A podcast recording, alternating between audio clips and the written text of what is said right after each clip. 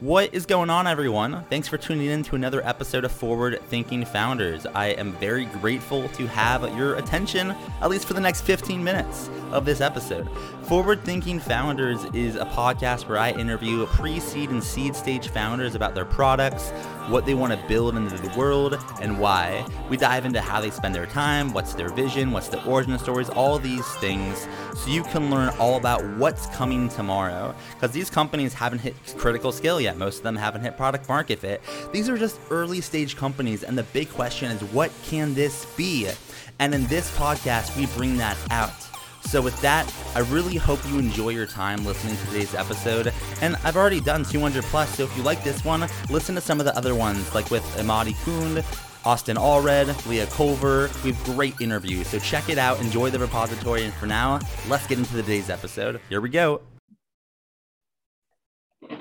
All right, we are here um, with uh, the Seed Scout community and a very, very, very knowledgeable guest uh, with us. Uh, Dwayne, can you please introduce yourself and kind of tell us a little bit about you before we dive into all things business development? Hundred uh, percent. Thanks for thanks for taking the time, everyone. Um, so I'm Dwayne. Uh, formerly, my I guess my title is a account executive. Um, I've worked at various startups, uh, some mostly YC startups, um, uh, Lambda School, Truebill, um, I did a stint in venture capital working at a comp company who was previously Earnest Capital. Um, and um, some other startups I've worked at are Panther, and I currently work at Pesto. Um, I'd say my expertise is primarily in the hiring slash talent realm, but um, I I used to run a newsletter that Matt uh, so nicely acquired. Um, and now I'm working on something new where I'm doing some analysis into early stage startups and it's coming soon, early 2022. Uh, but that's that's pretty much who I am. Okay, so you have a lot of experience with startups. Like you've you've yeah. been on uh, you know the kind of investor side of the table for a bit. You've been on the operator side of the table for for a majority of your time, and you've seen a lot. Um, so I think my first question for you is going to be when you get involved uh, with a new startup like when you first started at lambda school you first started at panther when you first started at you know pesto or all these different companies what do you do like like what is like the first thing or the first like three things that you do to kind of like get acclimated to a startup environment and just kind of like mentally prepare yourself for the short term or long term roller coaster that's about to kind of come 100%. Um, so I think uh, I like to use P. Marker's uh, framework. He has this idea that every, uh, essentially, every opportunity has a risk and a reward portfolio. So the first thing I like to do is try to analyze the risk and rewards of any opportunity. Um, as you know, at working at a startup, it's it's a very risky thing to do. Um, it's much safer to go work at a big technology company, and you know you'll be much more comfortable. You'll be financially stable and things of that nature. Um, but me personally, I don't thrive in those environments. Uh, I thrive in, uh, you know, early stage environments where things are a bit more risky. Things are you, you can learn much at a much faster rate and a much faster pace. Um, you work very closely with um, the founding team if you aren't a part of the founding team. And so I'd say uh, what I primarily look for is really analyzing that risk reward portfolio. And uh, for um, I can't speak on your current role, but you, you obviously can because you're, you're doing it. But I know for your last two roles at startups or your last you know bunch of roles, you know Lambda School and Panther, uh, if I remember correctly, and correct me if I'm wrong, but you were in like a sales BD kind of like growth uh, capacity. Um. If you can kind of um, explain like you know, if you can, whether it's about both of the roles or just one of the roles, what does that even mean at like a super early stage startup? And, you know, obviously Panther is a different stage from Lambda School. One's, you know, much yeah. bigger than the other. So like, ha- did that, does that change the activities you spend time on as like a growth person, talent person, BD person? Yeah, so um, it doesn't change the activities that I do. Um, I think to kind of take a step back a bit, uh, essentially what sells in business development uh, is is you know it's the uh, process of uh, getting customers and generating revenue for a business. Um, so by working on sales, you are literally making the money for the company. And so um, that's what I was doing in, in both roles. And uh, yes, Lambda School was, was at a later stage than, than Panther, um, but the processes and things of that nature were the same. Um, at Panther, I was responsible for essentially getting our first, you know, uh, 20, 50 customers. Um, at Lambda School, processes were already in place where um, it was more so upselling existing customers, of course, generating new business, but more so focused on uh, the enterprise side. But um, uh, I'd like to say, if since I'm speaking to you know a founder audience, um, my primary you know focus was getting us from zero dollars to you know a hundred and hundred thousand dollars in ARR. So. So as a kind of very early um, kind of a business development growth person. And I do want to move on. You said a lot of your time is spent with talent too. So I want to talk about that as well. But I guess specifically in Panther, because I mean, they were, they were like OG forward thinking city community, which was the precursor to Seed Scout, like Matt, you know, I mean, it's, it's like Matt Redler, right? I'm curious if you can kind of from your perspective, you know, uh, of being the one that was hired and brought on and, and you know led BD or you know these these early customer kind of acquisitions, what did you like? How did you even know what to do as the first person that Matt brought on to like close the customers? Um, like, were you given a playbook? Did you have to make a playbook? Is it too early for a playbook? I guess tell me a little bit more about the, you know, the first two, three, four months at Panther, which is, you know, kind of the stage a lot of these founders are, are at right now. Yeah, so I definitely wasn't given a playbook. Um, uh, at the time I joined Panther, uh, the company was solely focused on founder-led sales. So Matt was primarily, you know, conducting all of the early sales conversations and closing some of the earlier deals. Um, my job was pretty much to allow Matt to focus more so on strategy, on fundraising, and everything that necessarily didn't have to do with sales. So, um, you know, first I wanted to understand who who are our current customers, um, who were customers that you know may not have worked out, and uh, what processes do we have in place. Uh, when I came, we didn't have anything. It was more so just you know figure it out as you go, um, and you know you built processes while you also built the customer base and, and close some of those earlier deals. Um, but yeah, it was it was definitely uh, not easy in those early days, but uh, it was fun. You know uh, learning the value proposition, communicating that, and uh, solving problems for prospects. And you mentioned just a little bit ago that um, although the companies were at different stages um, for the first two, and I do want to hear because I'm not familiar with what you're doing now, so I kind of want to hear your experience with that as well. Um, but I guess right before then, you know, although Lambda School, which is now um, Bloom and uh, um, Panther, were at different stages, your activities were pretty pretty similar. Can you kind of ex- that's kind of counterintuitive to me as someone who's just kind of guess what it's like to have growth teams and, and business development teams. How were they the same from your perspective if like the stages were different? Yeah, I'd say they were the same in in my day to day activity, in the sense of my day to day activities. Um, so in both cases, I played more of a full stack role. Um, generally, in more experienced companies, you have a clear differentiation from uh, an SDR and an account executive. An SDR is responsible for finding prospects and you know uh, essentially landing the first meeting, and the account executive is responsible for you know conducting that meeting, closing the deal, and then managing that. Um, and so I'd say they were they were the same in the sense that I was doing all of those things at both companies um, from start to finish, so end to end. Yeah. Cool. So now um, I'll just kind of leave it kind of open because I'm not I'm not sure. Um, you know, I have no insight into kind of what you're currently doing, but you ultimately have left um you, you're you're doing different things now. You're not doing you're not at panther you're not at lambda school. You're doing new stuff. So kind of walk us through what you're up to now and maybe how your experience at like you know lambda um, and or panther has informed like kind of where you're at now. Yeah so like i said my entire career has been you know based around this idea of of a globally distributed talent and and how valuable they are. So um, what i currently I was the uh, I am the first sales hire at a company called Pesto, and uh, what we do here at Pesto is we focus on finding the best developers in in the Indian market today.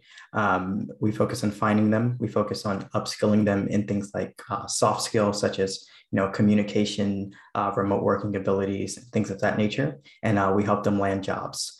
Uh, I'd say the key differentiator from this and other boot camps, as well as uh, my previous experience with Lambda, is that um, we're solely focused on experienced developers.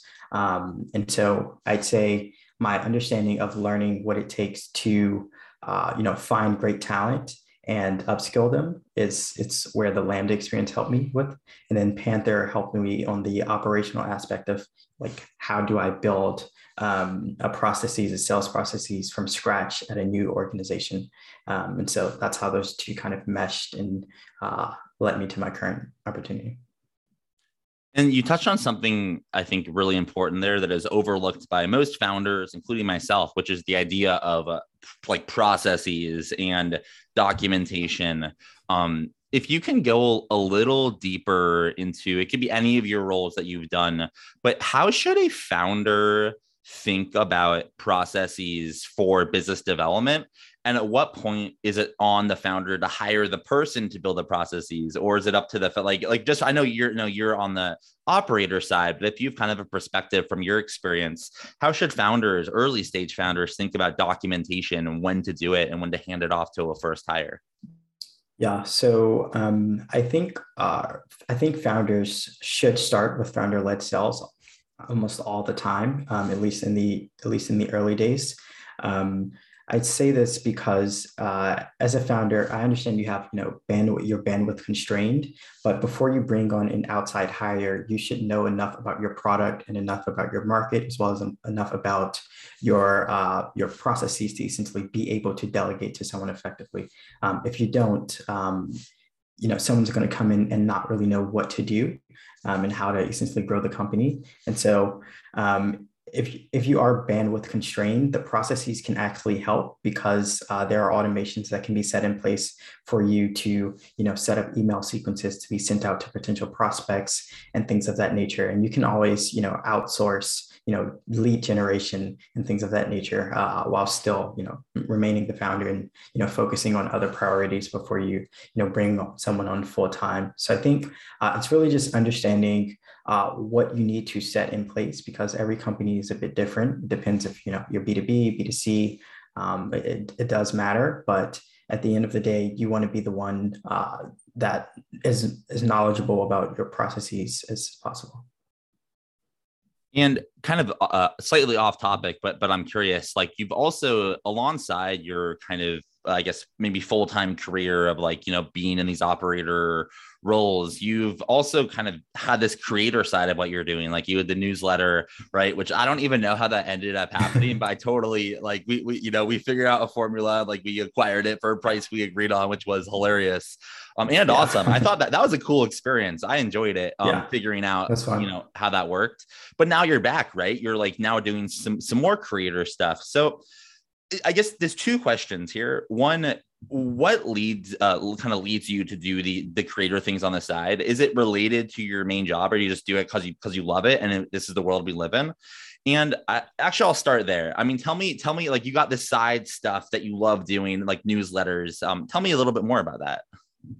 Yeah, so um, I think I've always been uh, interested in you know starting something uh, whether it's you know a project, a company, newsletter, whatever it may be. Um, but what really led me to, I guess, starting a newsletter was trying to scratch my own itch of uh, just being curious. I think it's my way of of uh, learning about founders, learning about problems, learning about um, you know solutions that people are working on um, to these problems. And so that's that's primarily why why I started the newsletter, and uh, it's just based on my natural you know curiosity. Outside of that, um, you know, I'm an art collector, and so I just hear a lot about uh, the creative side about people's lives, and I felt as though I was missing that aspect in my life. So uh, this is my way to tap into that as well. Fantastic. Well, I have a couple more questions, and then if any of the live audience um, has any questions, feel free to put it in the chat, and I'm happy to answer those. Um, but for for my last few, is if you were to you know have you know austin or matt or the founder of, of pesto not not familiar with their name kind of in this room and you kind of were able to like give them some feedback or advice on hey like you know here's some things that would make my life as is you know my job better and help me make more money for the company what would that be? I guess a less you know a weird a less weird way to ask the question is what would you tell a founder to make sure they're doing the best job they can to support a business hire a business development leader? That's a great question. Um, I, I, think something I I would tell you know a, person in a position of of I guess that statue is to really um, you know have conversations with your teammates to understand what are the biggest um, if, if, if you have teammates, uh, the biggest you know pain points that they're currently facing, um, and what they could do to address those pain points. Um, I think in some cases, founders can be a little, if, if they're so focused on high level things, they can be a little detached from uh, the low level day to day minutiae that happen within the business. So just being more in touch with the people who are helping you build the company, um, that's something that I would I would say. All right. And I think for for my last question, and then we will can go off record and kind of keep chatting more casually. But my last question is what is the the the kind of most important thing that you've learned in the last um 10 like five years 10 years of your tech career it could be about bd could be about something completely unrelated but what is the biggest learning so far on your journey yeah i'd say um well it's, it's so many um you mention a few say, if you want. If you want to mention like a couple, you totally can. Yeah, no. Um, something that I've I've learned a lot, and something that I've just kind of been internalizing is that um, just learning about your customer and really building the importance of relationship building with uh, you know with the customers. You know, I've recently, you know, come to a place with customers where, you know, we're texting back and forth. I've been invited to certain events and, you know, things of that nature. And if if you're building a business, it's so valuable to have people like that who are willing to, you know, use try out your product, use your product, buy your product, and really be your supporters from day one. Um, and so I know it's it's super hard to do because it's not scalable, but really, you know, taking time to um, build a relationship with the people who will, uh, you know, be your customers for life. You know, I think that that's something that I've learned, and it's something that I've been experiencing over every single uh, opportunity that I've been a part of. All right. Well, thank you so much for coming in and sharing your knowledge um, from your perspective as kind of a business development leader in early stage uh, startups. Um, if you're listening to this on YouTube or a podcast, this was part of a, a Seed Scout fireside chat. If you're interested as a founder to kind of sit in on these live and ask questions yourself, just check out seedscout.com. And Dwayne, thank you so much for doing this. Uh, I am so kind of excited to see the progress and just kind of what you're doing and looking forward to following the journey over the next five years. Thanks for Thanks coming so much, in. Matt. I appreciate it.